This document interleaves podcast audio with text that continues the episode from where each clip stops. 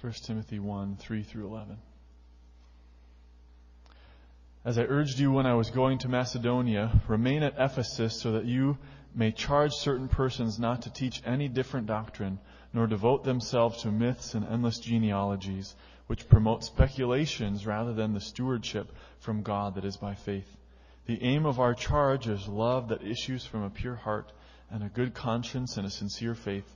Certain persons, by swerving from these, have wandered away into vain discussion, desiring to be teachers of the law without understanding either what they are saying or the things about which they make confident assertions. Now we know that the law is good if one uses it lawfully, understanding this, that the law is not laid down for the just, but for the lawless and disobedient, for the ungodly and sinners, for the unholy and profane, for those who strike their fathers and mothers, for murderers, the sexually immoral, men who practice homosexuality, enslavers, liars, perjurers, and whatever else is contrary to sound doctrine, in accordance with the gospel of the glory of the blessed God with which I have been entrusted. This is the word of the Lord. We're going to continue on in our series on guarding the deposit, guarding the gospel that has been entrusted to us. Those are key points, and we keep making them. It's not something we make up. It's not something we create. It's not something that we tweak. It's something given to us. It is a deposit that has been made by God to us, the church. And we're to guard it. And so what we're looking at in those days of how to guard it. How to guard what one person says, this deposit that leads to life. It's, it's important to guard it because it is about life and death. Spiritual life and spiritual death. It is about eternity. And to get it wrong affects eternity. And so we must guard it. We, we as a church must take this deposit and treat it as we ought to treat it. And we've talked about various ways that, uh, that we will guard it. And we're going to begin to look at that and lay that out this morning. But remember last week, last week, we made the point, in fact, the last two weeks, that you will not guard what you do not treasure. Or at least the attempt to guard it will be to the uh, equal with how much you treasure it. That's incredibly important. People who start messing around with spiritual things, but they're not a treasure to them, that creates disastrous consequences. We'll talk a little bit about that next week.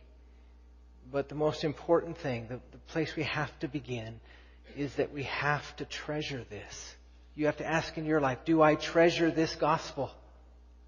The church needs to treasure it.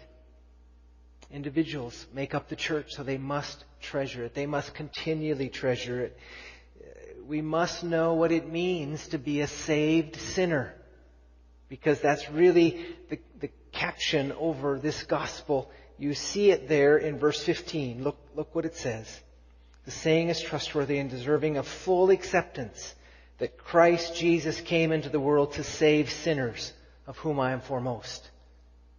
You, you've got to be able to say that and say it with more than just words, but with passion, however passion looks for you. Whatever temperament you have, you must hold that statement with passion and speak it with passion.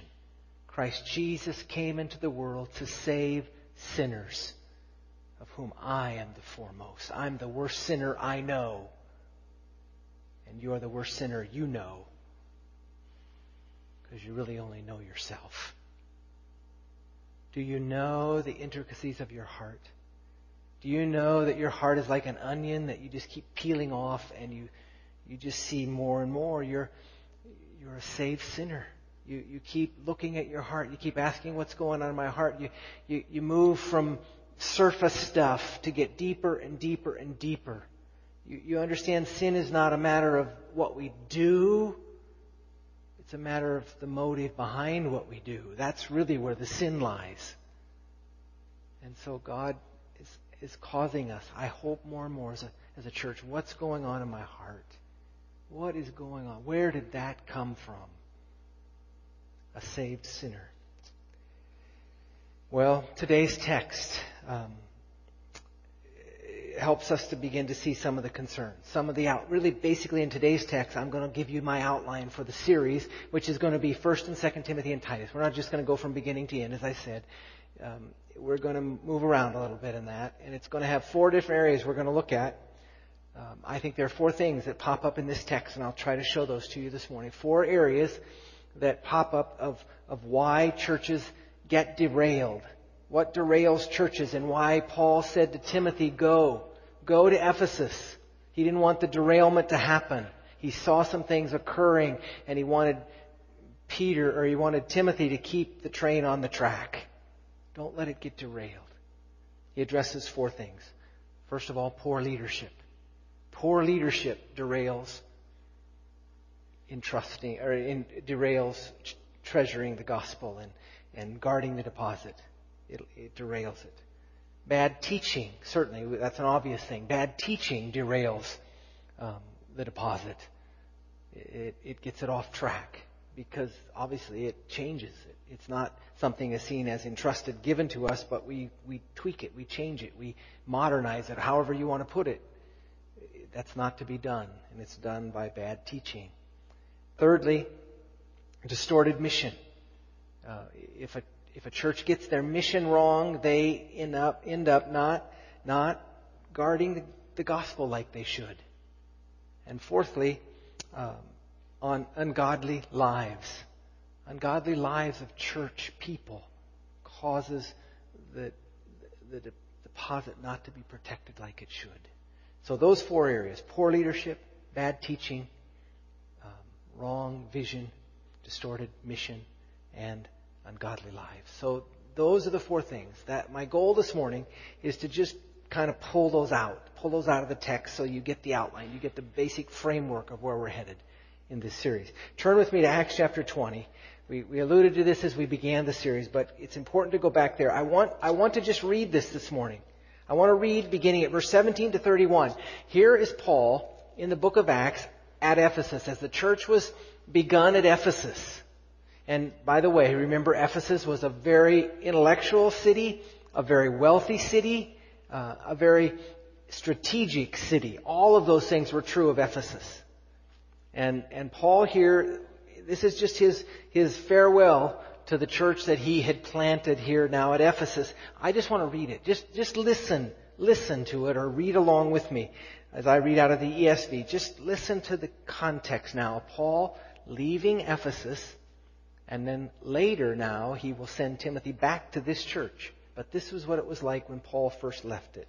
Now from Miletus, he sent to Ephesus and called the elders of the church to come to him. This is Paul asking them to come to him. And when they came to him, this is what he said. You yourselves know how I lived among you the whole time from the last, from the first day I set foot in Asia, serving the Lord with all humility and with tears and with trials that happened to me through the plots of the Jews. How I did not shrink back from declaring to you anything that was profitable and teaching you in public and from house to house, testifying both to the Jews and to the Greeks of repentance toward God and of faith in our Lord Jesus Christ. The gospel. And now behold, I am going to Jerusalem constrained by the Spirit, not knowing what will happen to me there, except that the Holy Spirit testifies that in every city that imprisonment and afflictions await me.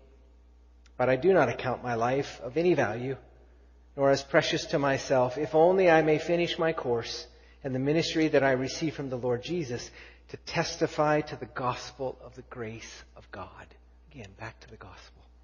And now behold, I know that None of you among whom I have gone about proclaiming the kingdom will see my face again. Therefore, and here, here comes the warning. Therefore, I testify to you this day that I am innocent of the blood of all of you, for I have not, uh, I have not shrank from declaring to you the whole counsel of God. Pay careful attention to yourselves and to all the flock in which the Holy Spirit has made you overseers to care for the church of God, which he obtained with his own blood. Now, remember the context. Called who together? He called the elders together, the overseers together, the leaders of the church together. And then he says this I know that after my departure, fierce wolves will come in among you, not sparing the flock, and from among your own selves will arise men speaking twisted things to draw away the disciples after them.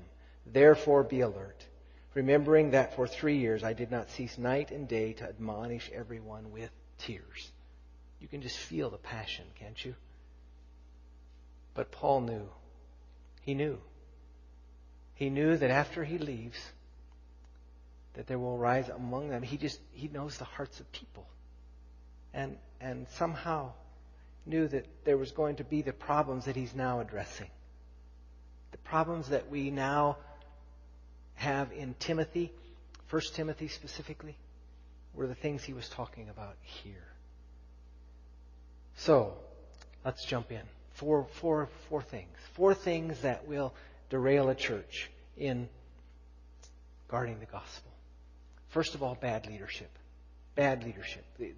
You cannot escape in 1st and 2nd Timothy and Titus that Paul talks a lot about leadership. If, if you want to know about leadership in the church, read those books, digest those books.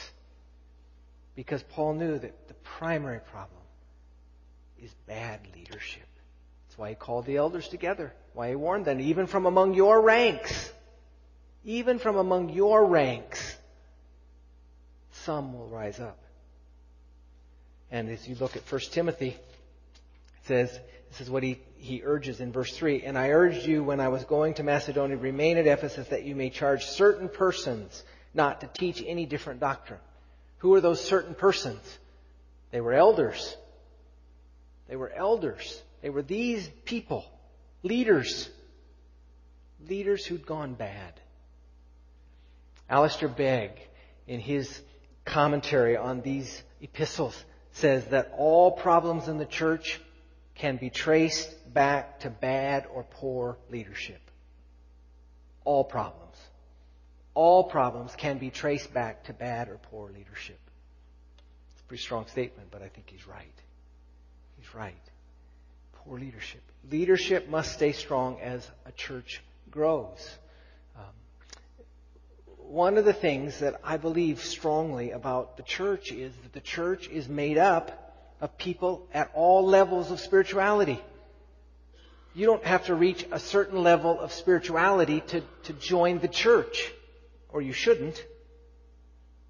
The church is made up of all who profess Christ. All who profess Christ.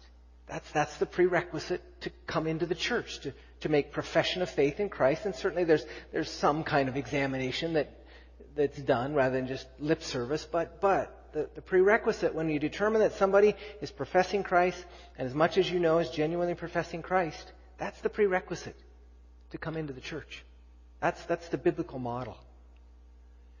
So, you get lots of people at lots of different spiritual stages of growth spiritually who come into a local church here, who come.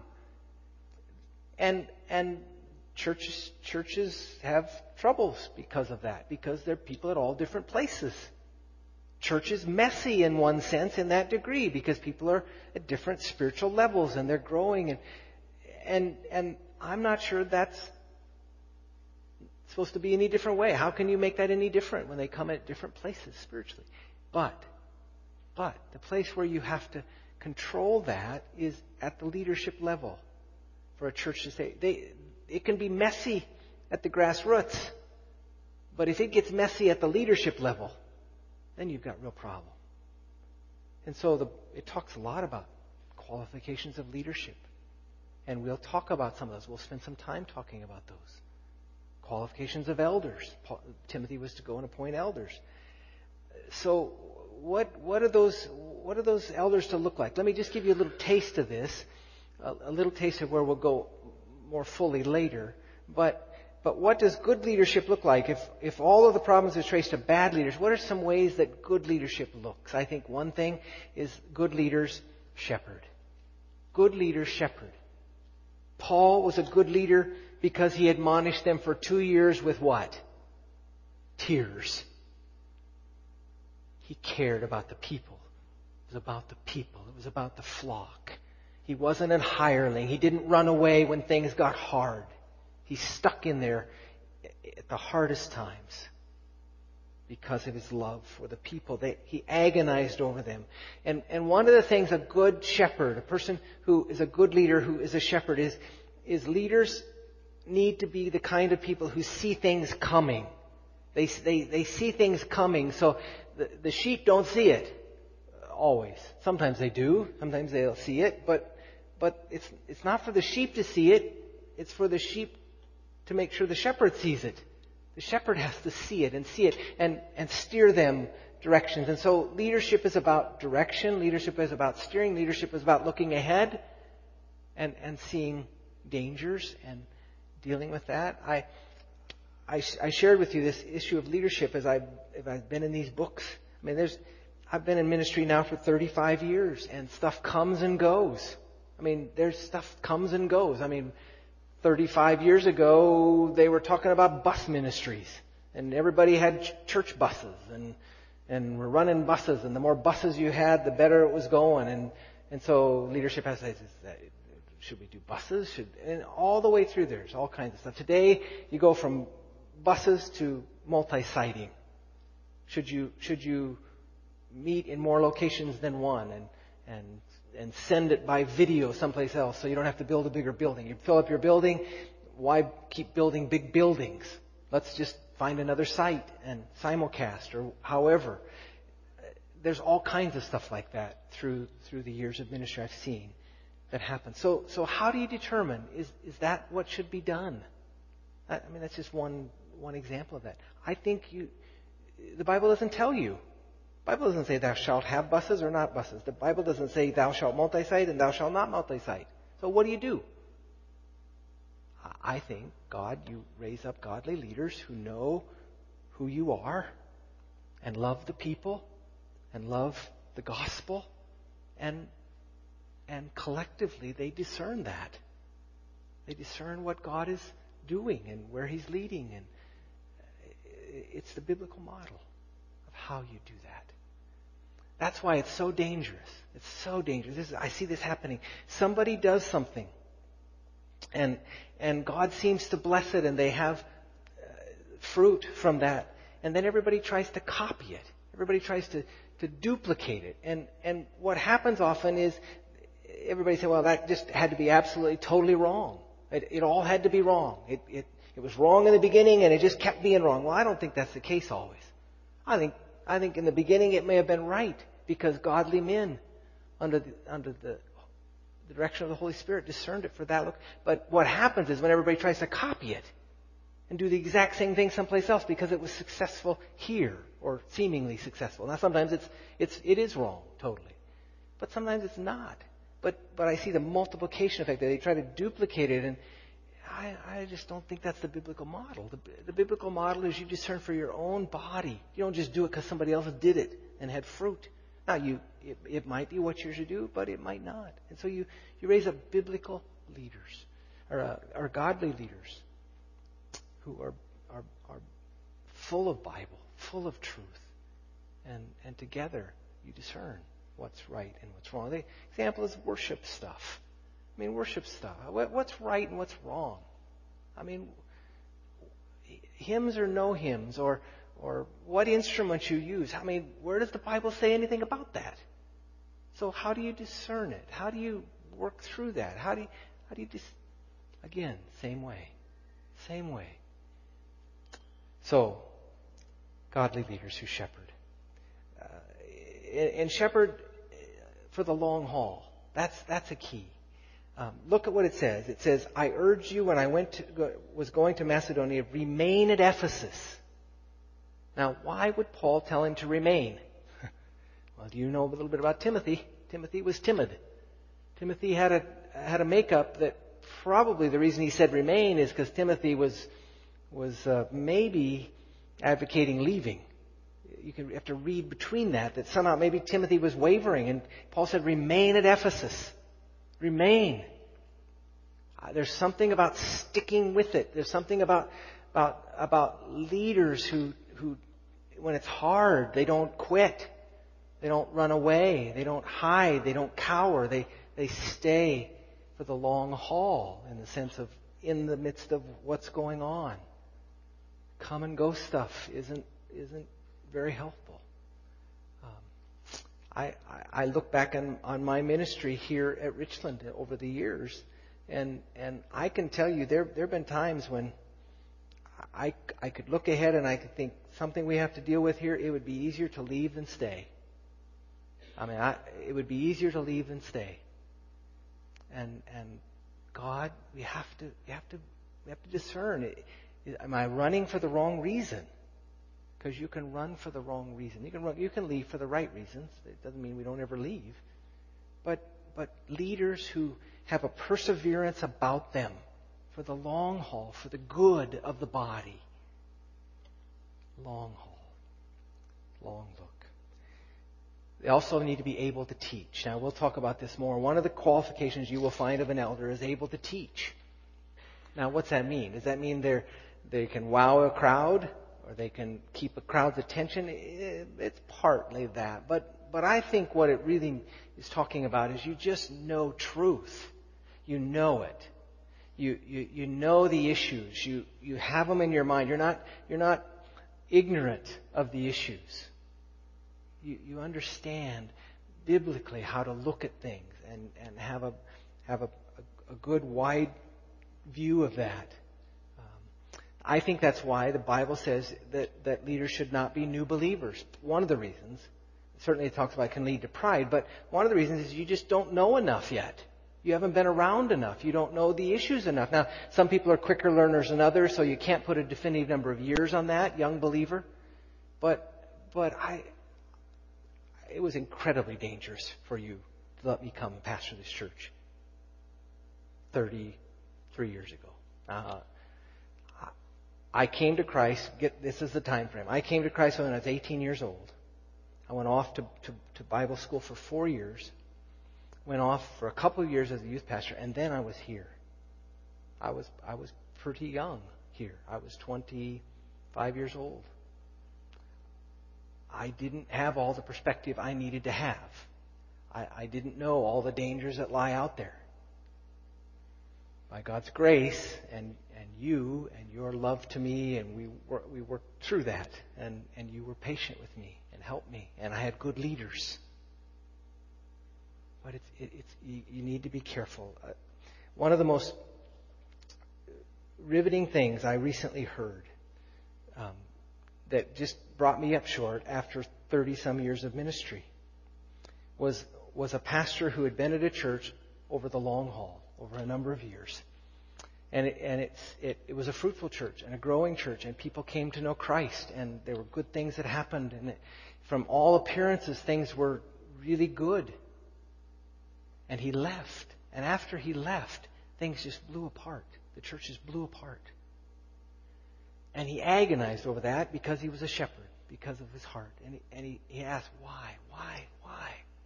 I tried to tell them the truth. I tried to tell them the truth. And, and he came to this conclusion himself. The conclusion was this that I told them what to believe but I didn't tell them what not to believe. I told them what to believe, but I didn't tell them what not to believe. We, we need leaders who know what to believe and what not to believe. It's incredibly important. They, they, they must have a big picture view. It, it, it's this kind of thing that leaders know the difference between central issues and circumference issues as well. A good leader knows the difference between a central issue, a core issue, and a circumference issue. They know the difference between those. They know which one is worth fighting over and which one isn't in the right sense of the word fighting, in the sense of contending for. Now, we have other qualifications about leaders that they're not to be quarrelsome and all of that, and so I'm not talking about fistfights. But I'm talking about fighting in the right sense of the word fighting, contending for They know the difference. They know which issues. And, and one of the things I think that causes all kinds of havoc in, in churches, one of the places they get derailed is they get a circumference issue and they make it central.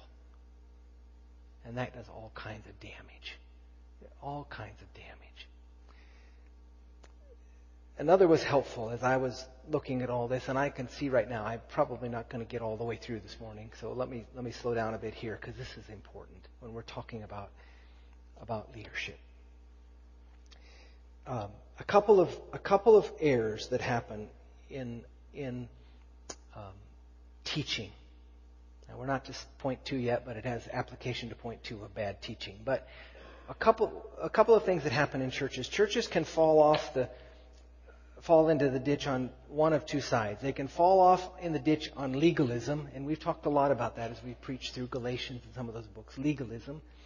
Um, or they can fall off in the ditch in liberalism. Legalism or liberalism, they can, they can get derailed by those two things. Let me, let me give you something that was really good for me. It comes from another. It's not original with me. But this is, this is the definition of legalism in that context, in that narrow context of, of falling in the ditch on one side and the other.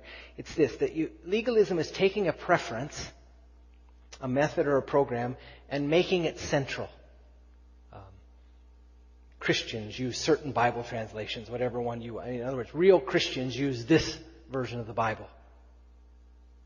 They're taking a preference and making it uh, central.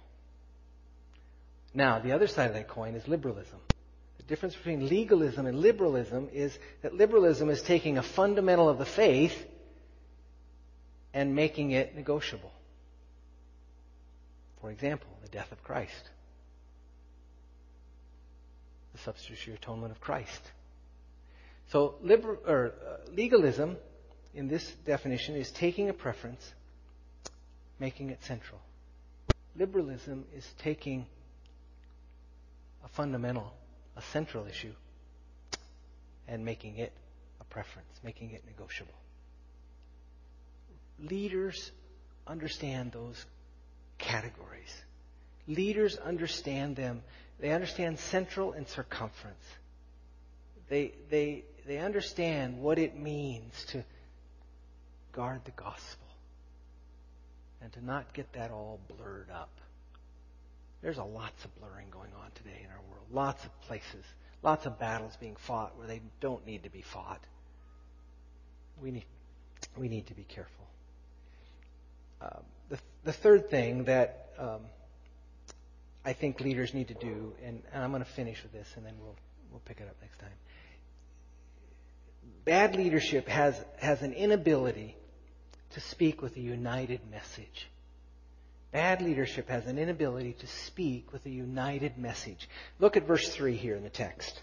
Look at verse 3. It says, I urged you when I was going to Macedonia to remain at Ephesus that you may charge certain persons not to teach any different doctrine. We'll get to point two next week, which is bad doctrine. But the point I want to make here is that Timothy who is a leader, who Paul chose as a leader here.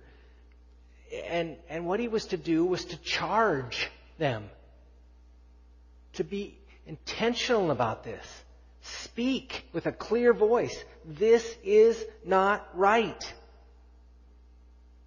This cannot be. This cannot stand. Um, you have to be careful. You have to make sure you're not taking a a peripheral issue and making it central here and all of that, all of that's said in that. But there's an idea of charging, of declaring.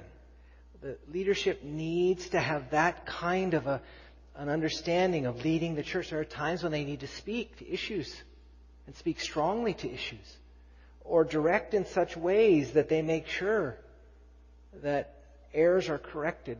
And the danger is sometimes sometimes we, we don't have that. We are so much people pleasers. Sometimes leaders can be so much people pleasers that they don't think clearly. They don't think clearly about issues. They're so afraid of, offending someone in this culture we live in that they don't speak when they ought to speak. Now, you can have the opposite opposite side of that. We'll talk about that. There to be people who who take joy in offending people. They shouldn't be leaders either. Neither one of those ditches are where you want to land.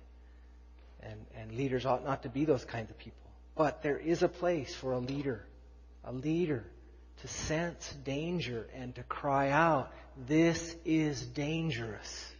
We will not go there. So, point one to think about this week. Point one. I hope you're reading. I hope you're reading these, these epistles. I, I, spend some time and just read them. Young person, read. First and Second Timothy and Titus. They were written. Timothy was young. Read them. Read them and see if, if we're not right that, that leadership is number one. Leadership is number one in the ways that churches get off track. We'll, we'll amplify what, what leaders look like much more fully as we get into the text. But this is part one of the outline. Leadership. The second part of the outline, as I said, is, is, is bad doctrine. Uh, wrong mission is number three and ungodly lives is number four. So we'll get to two, three, and four, Lord willing, next week. Matthew's going to come, and uh, we're going to close with singing this morning. And uh, we typically, when we have a series like this, have a song that we just bring into the mix as we close with. I think there's no better song than the one that we've chosen here for this series, which talks about treasuring the gospel. All that I say, all that I say goes back to that. The first requirement of any leader is that he treasures the deposit because he's experienced it. I hope that's where your heart is this morning. Let's stand and sing.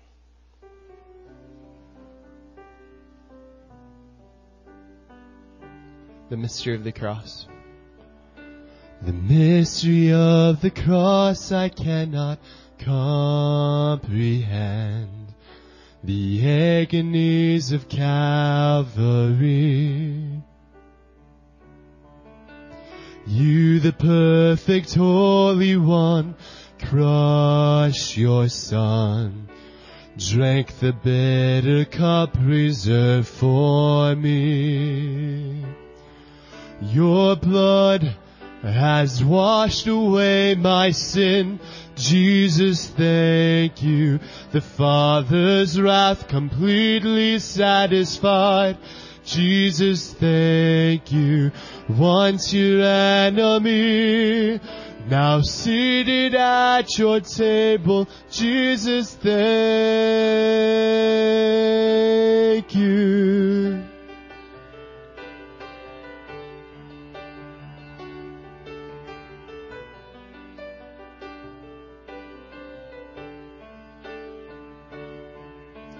By a perfect sacrifice, I've been brought near.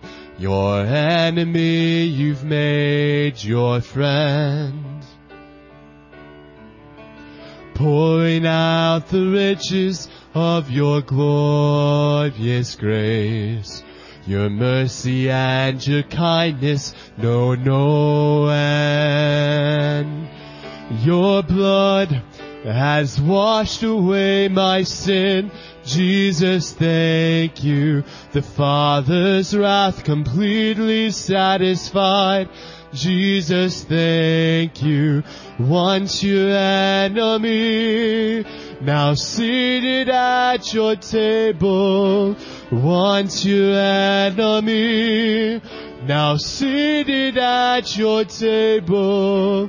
Once your enemy, now seated at your table, Jesus, thank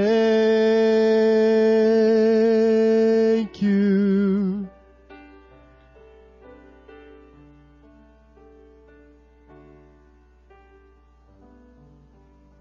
Let's pray together.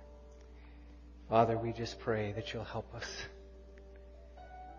Help us to not get derailed as a body. I pray, Father, that we will wrestle with these texts and wrestle with what um, Paul said to Timothy and to Titus for the sake of guarding the gospel here at Richland. The gospel that saved us as sinners.